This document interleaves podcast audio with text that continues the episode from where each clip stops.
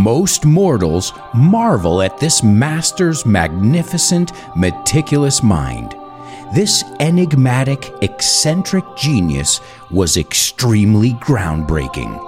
His impressive, inspiring ideas instilled a sense of imagination in us for generations to come.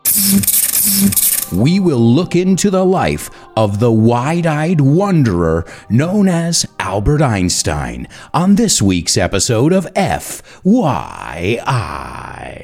Welcome to For Your Info. En inglés. You got it. You got it.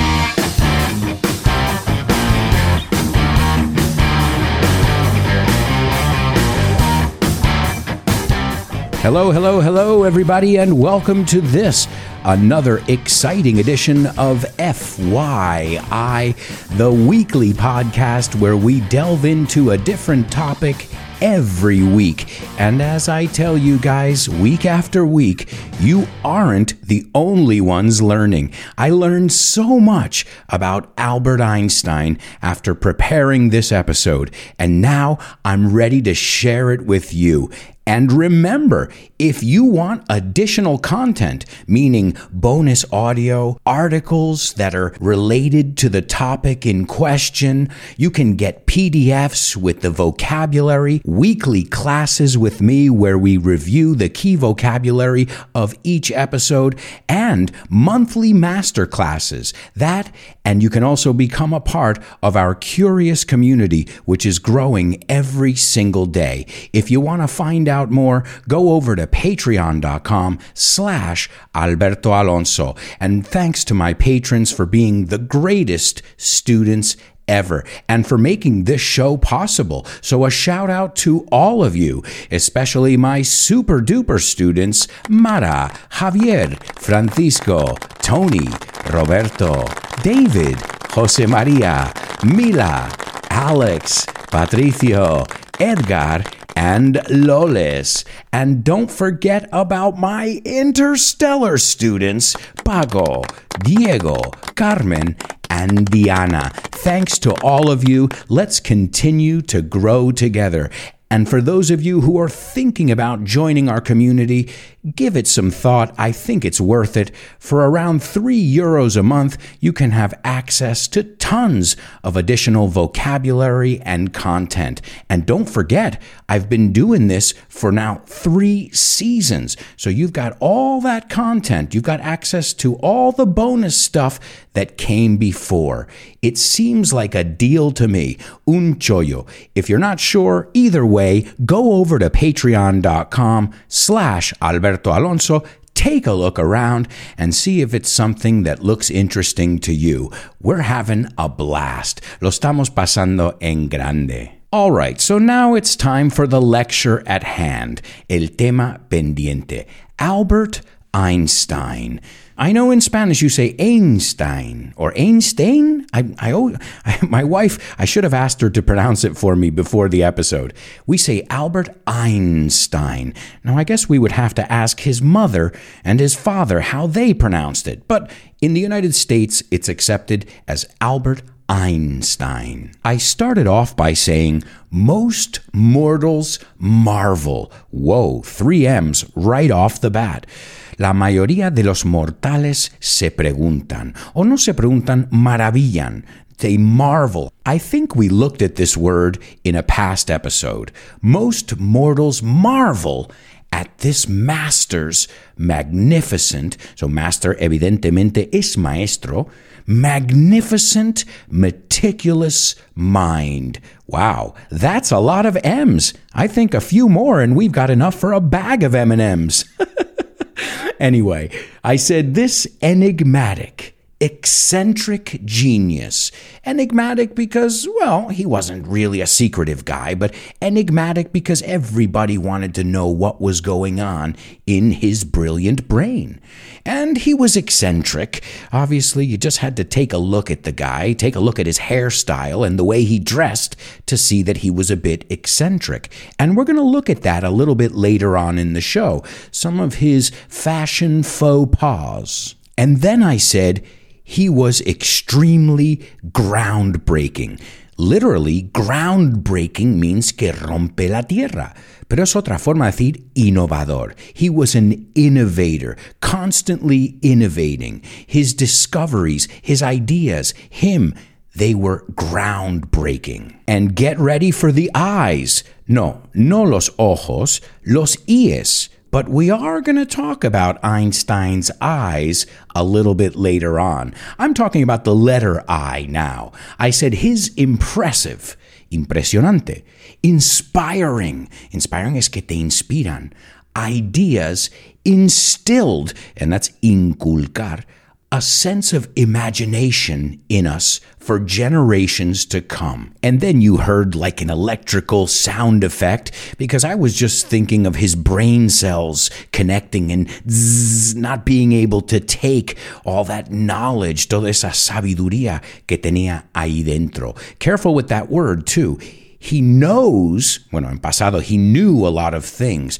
pero quería mirarlo en presente. He knows a lot He has a lot of knowledge. Fijaos en cómo cambia el sonido vocal en esas dos palabras. No, knowledge. And I finished up the intro saying, We will look into, this is a great one, investigar. We will look into the life of this wide eyed. And if you're wide eyed, tienes los ojos abiertos, estás mirando todo, you're paying attention, and everything is thrilling, everything is exciting, and everything is about discovery. And then I called him a wanderer, which is weird because we usually say a wanderer. A wanderer is somebody who likes to wander, deambular. A wanderer is somebody who likes to wonder, que es preguntarse cosas. I assume he was both, but I said wanderer. So vamos a decir esta frase. I wonder if he liked to wander. Me pregunto si le gustaba deambular. Well, I know one thing his mind liked to wander. And not just his mind, his eyes as well. We'll find out that Albert Einstein was not just a brain, but he was also a bit of a womanizer, mujeriego. Yeah, well, as I said, I learned a lot of things and I'm going to share them with you. So here's the first thing I imagine everybody in the whole world is asking themselves How smart is Einstein, or was Einstein? Well, what was his IQ? Isn't that how we find out how smart somebody is? It's how we measure or how we gauge that? Sure. You take an IQ test. I think you say coeficiente. We say IQ. Well, they say that his IQ was around 160. But guess what? There's no way of verifying that claim. But why not? Why didn't he just take an IQ test? Well, sadly, Albert Einstein never took an IQ test. So we can guess, we can suppose what his IQ could have been, but nobody really knows. So that's one thing that adds to the mystery. But I think we can all agree that he had an extremely high IQ. But normally, people who are very intelligent, I'm talking like prodigy intelligent, well, they usually have some other issues. And he was no different. In fact, as a child, he was the king of throwing temper tantrums. Now, what is a temper tantrum? I think in Spanish you say rabieta. So he would get really angry and he would throw things whenever he was displeased.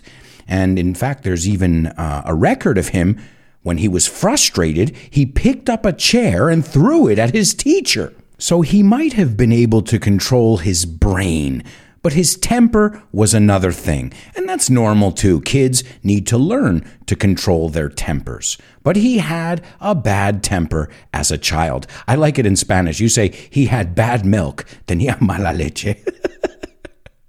and we're going to debunk a myth right now. There is a myth going around that Einstein was never a good student, that he struggled in school.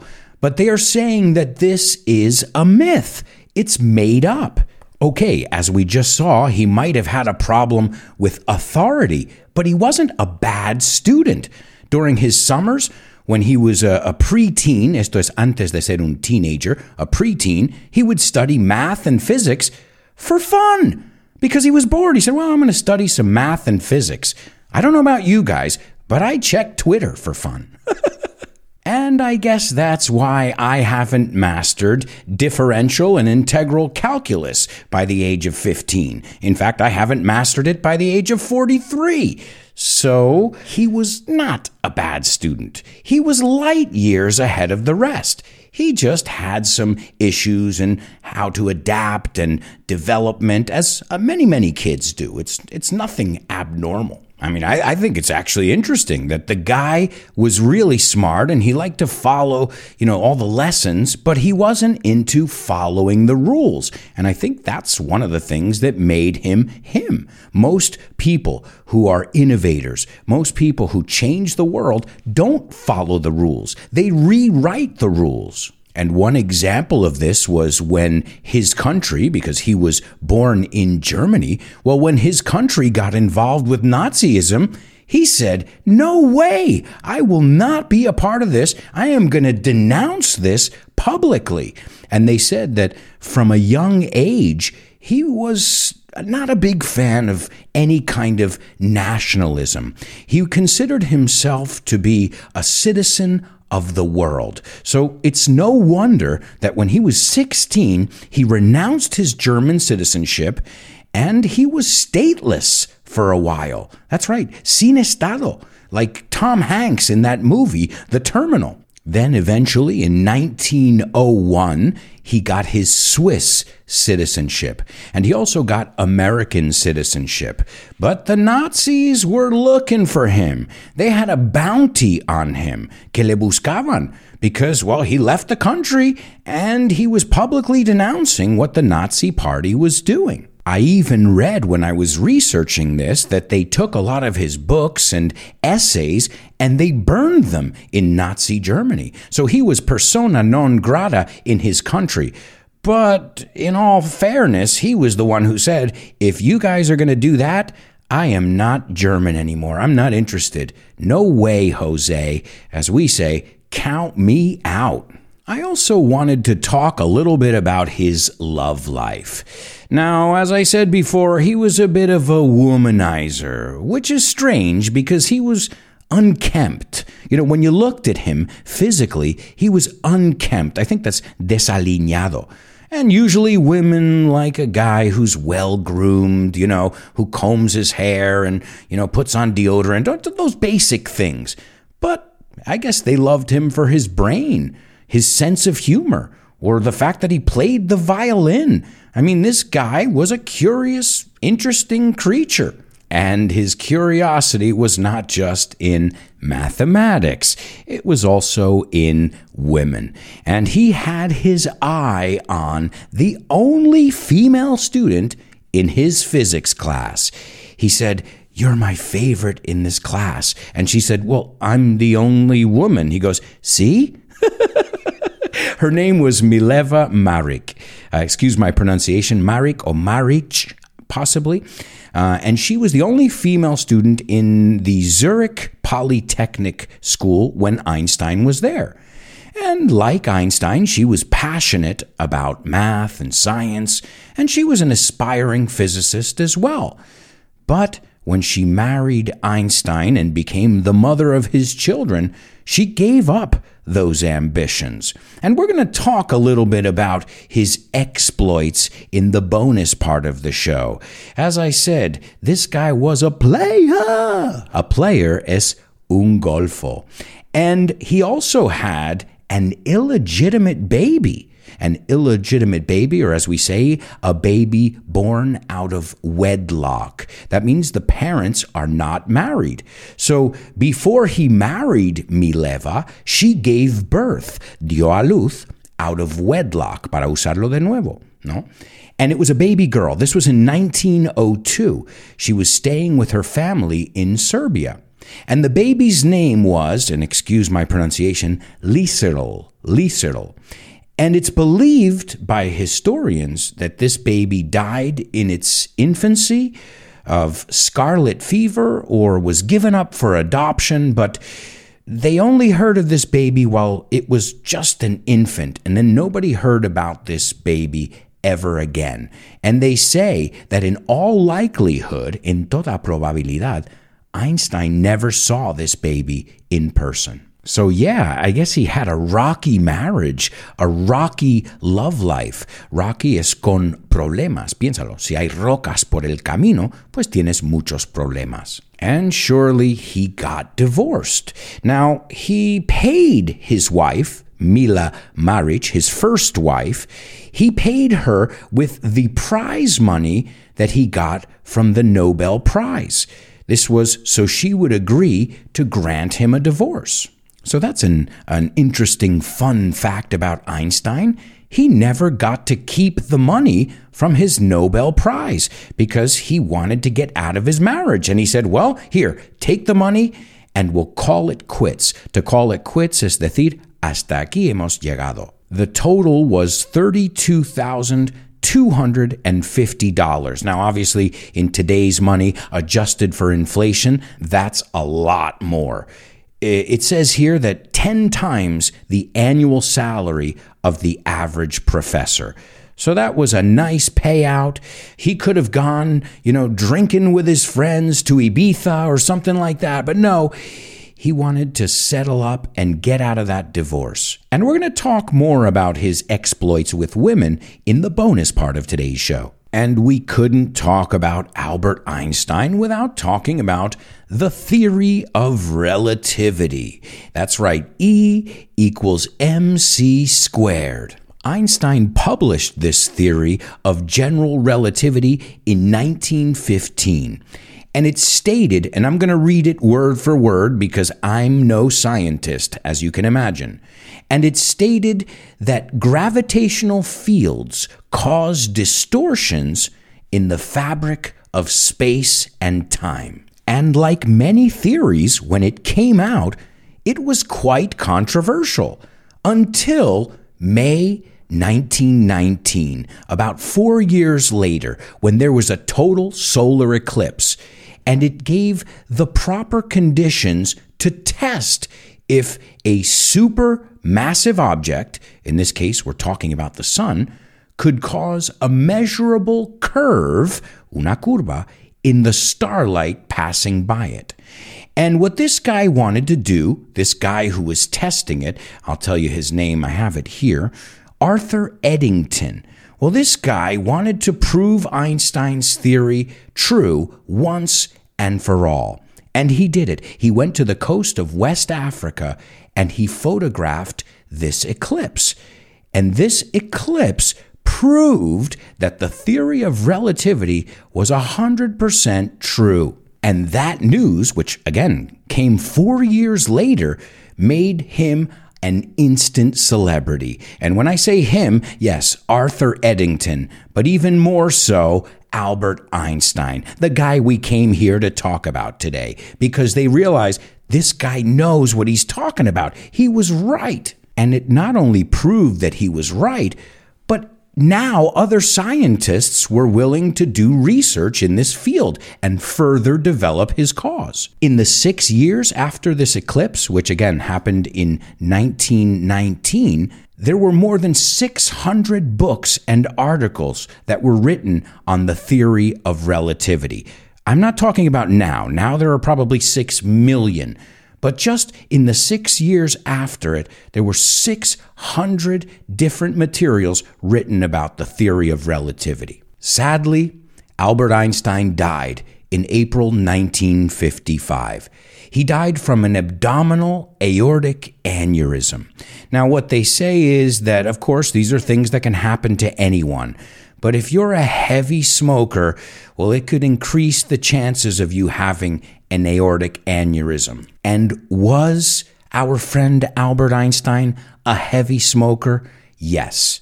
He was a heavy pipe smoker. He smoked for decades. He praised smoking and said that when he was smoking his pipe, he could see things more clearly. And his, his doctors, they told him, they said, dude, you got to stop smoking because uh, you're getting sick and this isn't helping you.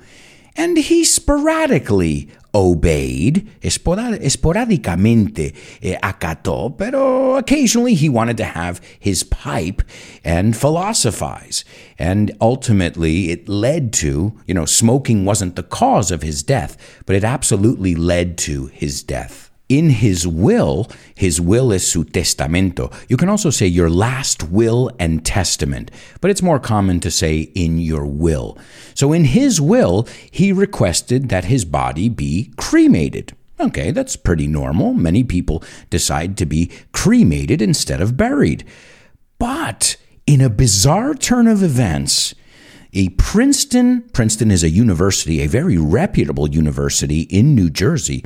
Well, a Princeton pathologist, a guy named Thomas Harvey, removed Albert Einstein's brain during an autopsy. And he kept it. Se lo quedó. That's right. Now, what was he doing that for? Well, it was in the hope of unlocking the secrets of his genius. But come on, I know this is for science and all that and blah, blah, blah, but you gotta respect someone's last wishes. Now, eventually, Einstein's son said that uh, he could cut apart the brain and they could study it. But initially, the guy did it without permission. And believe me, they said that the, the Einstein family was very reluctant, reacio, but they approved it and then this doctor, Thomas Harvey, decided to cut Einstein's brain into little pieces.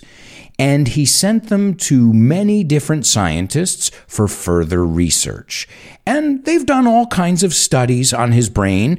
Uh, scientists from all over the world who were sent a sample of the brain studied it. But not too much has come from it until 1999. And in 1999, a team from a Canadian university published a controversial paper claiming that Einstein possessed unusual folds, pliegues, on his parietal lobe. Please uh, forgive my pronunciation. A part of the brain, the parietal or parietal lobe. And this is a part of the brain that's associated with mathematical and spatial ability.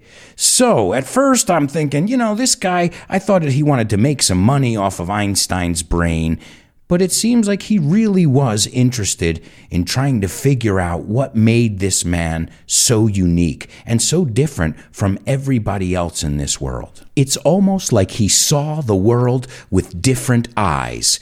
And speaking of eyes, I told you that we were going to talk about Albert Einstein's eyes.